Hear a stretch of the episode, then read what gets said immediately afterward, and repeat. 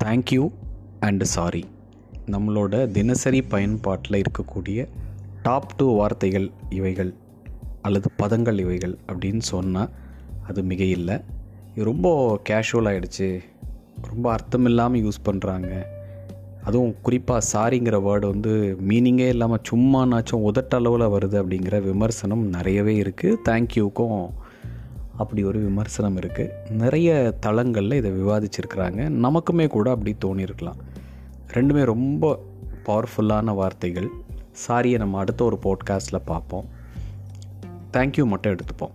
Thank you ரெண்டு விதமான பயன்பாடு. ஒன்று வந்து அறிமுகம் இல்லாத சூழ்நிலைகள் அறிமுகம் இல்லாத மனிதர்கள். மனிதர்கள்கிட்ட தான் நம்ம தேங்க்யூ யூஸ் பண்ணுறோம் ட்ரெயினில் போகிறோம் இல்லை ரோட்டில் நடந்து போகிற இடத்துல இல்லை ஒரு ஷாப்பிங் பண்ணக்கூடிய ஒரு கடையில் இந்த இடத்துல ஏதாவது ஒரு சின்ன உதவி செய்யும்போது தேங்க்யூன்னு நம்ம சொல்லிடுறோம்.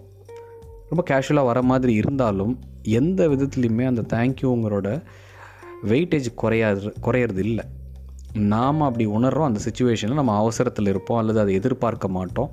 ஏதோ ஒரு கவனக்குறைவு அந்த தேங்க்யூ மேலே ஈடுபாடு இல்லாத ஒரு தன்மை இருக்குமே தவிர அதனோட வெயிட்டேஜ் குறைய போகிறதில்ல ஒரு சாதாரண சூழலில் பாருங்களேன். அறிமுகம் இல்லாத மனுஷங்கன்னு எடுத்துக்கிட்டோம்னா ஒரு கடையில் கொஞ்சம் தள்ளிக்கோங்க அப்படின்ற நகர்றாங்க. இல்லை வந்து ஒரு டோரை நமக்கு திறந்து விடுறாங்க. இல்லை ஒரு சீட்டு கொடுக்குறாங்க அப்படின்னா தேங்க்யூ நம்ம வாயில் சொல்கிறோம் தான்.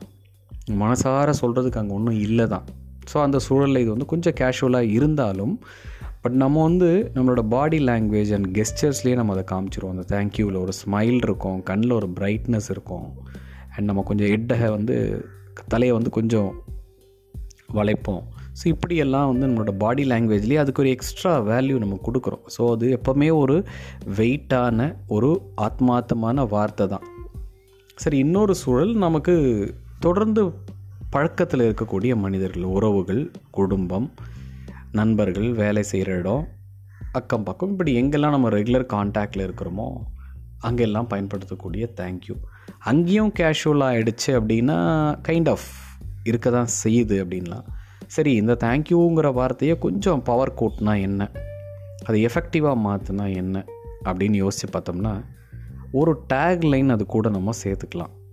எதுக்காக தேங்க்யூ சொல்கிறோம் ஒரு டல்லான மூடில் இருக்கிறோம். ஒரு நண்பரோ சொந்தக்காரோ ஃபோன் பண்ணுறாருன்னா சொல்லலாம். கண்டிப்பாக நான் ஒரு மூடில் இருந்தேன். நிஜமாக இந்த ஃபோன் கால் வந்து என்னை எக்ஸைட் பண்ணிடுச்சு. என்னை வந்து ஃப்ரெஷ் ஆக்கிடுச்சு. அப்படி சொல்லலாம். நம்ம ஏதோ ஒரு பொருளை தேடிக்கிட்டு இருக்கிறோம். அது சம்மந்தமாக ஃப்ரெண்டுக்கிட்ட சொல்கிறோம் இல்லை யாரோ தெரிஞ்சவங்கக்கிட்ட சொல்கிறோம் அவங்க டக்குன்னு அதை பற்றியான டீட்டெயில் கொடுக்குறாங்க அப்படின்னா இந்த பர்டிகுலர் பார்ட் நமக்கு முழுசாக உதவுனா கூட இந்த குறிப்பிட்ட ஒரு தகவல் எனக்கு ரொம்ப உபயோகமாக இருந்தது.